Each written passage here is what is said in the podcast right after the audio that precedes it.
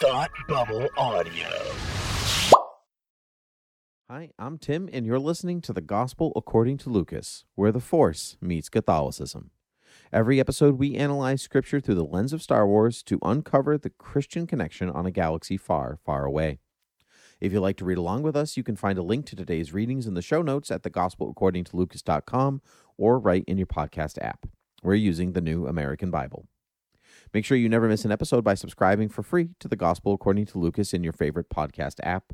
Visit thegospelaccordingtolucas.com for links to subscribe. And finally, if you like what we do, please consider making a donation to patreon.com slash audio. With me today is my co-host Frank. What are we reading today? Today we're reading the Gospel reading for Holy Saturday at the Easter Vigil. A reading from the Holy Gospel according to Mark. When the Sabbath was over, Mary Magdalene Mary, the mother of James, and Salome brought spices so that they might go and anoint him. Very early, when the sun had risen on the first day of the week, they came to the tomb. They were saying to one another, Who'll roll back the stone for us from the entrance to the tomb?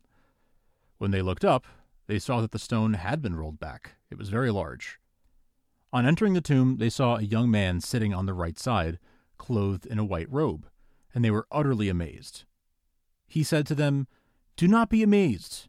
You seek Jesus of Nazareth, the crucified. He has been raised. He is not here. Behold the place where they laid him. But go and tell his disciples and Peter, He is going before you to Galilee. There you will see him as he told you. The Gospel of the Lord. I love the Easter Vigil gospel precisely because Jesus is not in it. It's a very it's a very rare gospel when Jesus does not appear. And I know that sounds like slander, but I find it an incredibly powerful reading because of his absence. That is the whole point. He is not in the tomb, he's not there.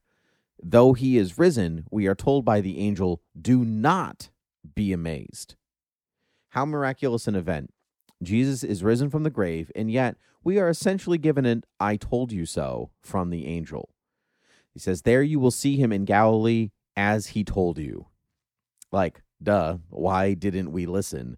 Why couldn't we tell what was bound to happen? Shouldn't we have seen the signs?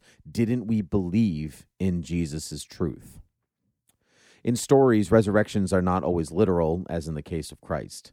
In many narratives, the rebirth of a character from a place of darkness to a place of light fulfills the journey as a hero. When you know this pattern, you see it everywhere from Tony Stark's emergence as Iron Man from the cave tomb in Afghanistan to Gandalf the Grey's reemergence as Gandalf the White from the cave tomb of Moria. These events are not amazing, they should be expected because they fulfill the story. In Star Wars The Last Jedi, Luke Skywalker has his own resurrection moment on Crait.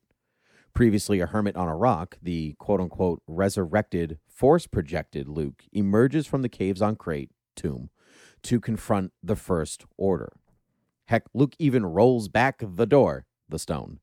Robed in a blend of his Return of the Jedi and Jedi Master outfits, wielding Anakin's lightsaber, because the green lightsaber is a symbol of his failure to Ben Solo, Luke's angelic form is literally a projection of his perfect self, a heroic Jedi Master sworn to use the Force only for defense.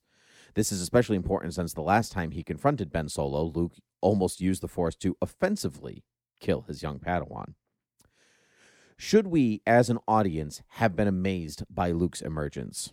No, we should not have. Why? Because he fulfills the hero's journey, the cycle that is repeated in almost every story we share. Christ's story is no different.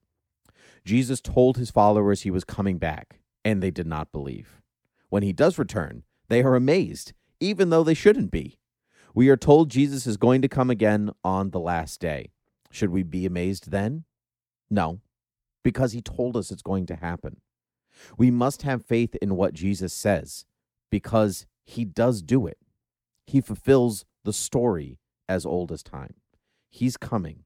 Be ready. There is no question, but ask yourself are your eyes open enough not to be amazed? that is a really powerful um, that is a really powerful uh, reading or, or interp- reading of that reading, interpretation of that reading, and and um, yeah, it's. I think it's it's so, you know, as we enter into the Easter season, I think it's something to really keep at the front of our minds and and reflect on, you know, often th- throughout the season. Yeah, I mean, absolutely. I mean, absolutely. I, I mean, people come people come back from the dead in Star Wars. Happens quite a lot. You know, Darth Maul comes back. Um, other people come back. Whoever else comes back, Rey comes back. Yeah, Kylo yeah, yeah, back, exactly. You know, like whatever. I'm thinking, trying to think of more. Even in ghost in ghostly apparition forms, right? Yes, I was gonna say Force Ben ghosts. Kenobi, Obi Obi Wan Kenobi comes back. Um, Qui Gon Jinn, Luke Skywalker, blah blah blah. Um, or, or Leia Organa Solo. Palpatine You know, comes back somehow. Palpatine comes back somehow. so Got to milk that um, joke for all it's worth, Tim. Yeah, no kidding. So lots of people come back, but what is the reason they come back? And are they fulfilling? Like, are they fulfilling the story? Jesus comes back to fulfill the prophecy that has been laid down before him, right? And then, but he he's so explicit about it. He tells people, "I'm coming again. Don't you don't you worry." And I was like, I don't know what you're talking about. Jesus, like, oh my, it's just acting crazy. No one believes him until he does it, you know. And Yeah, so that's why the angel is so explicit and be like, I told you, like he told you so. He told you. literally told you this was happening, and yet, like when the temple breaks, three days, curtain is torn, blah blah blah, blah blah blah, blah blah blah. He's gonna over and over and over again. And they're just like, wow, I just didn't see it coming, and you know, and uh and I think that we we need to apply that again. You know, like Jesus coming again. He says he's coming again. He did it the first time. Why isn't he going to do it the Right, second time? Right. and and we should not be amazed at that moment because that's what indeed we celebrate in Easter too not just the resurrection of Christ the first time but his coming again right until you come again we say it at mass every Sunday blah blah blah you know um so um it's a lot it's words until it happens right Mm, mhm, um mhm. and so we need to be ready for we need to be ready for that moment because otherwise it's a big old I told you so. Right. Right. Yeah. And uh Yeah. Yeah, So that's that's, it. Yeah. I mean, that's that's it. It's it's you know, but believe believe what he said. he's got he's he he's he said it and he meant it. that's right.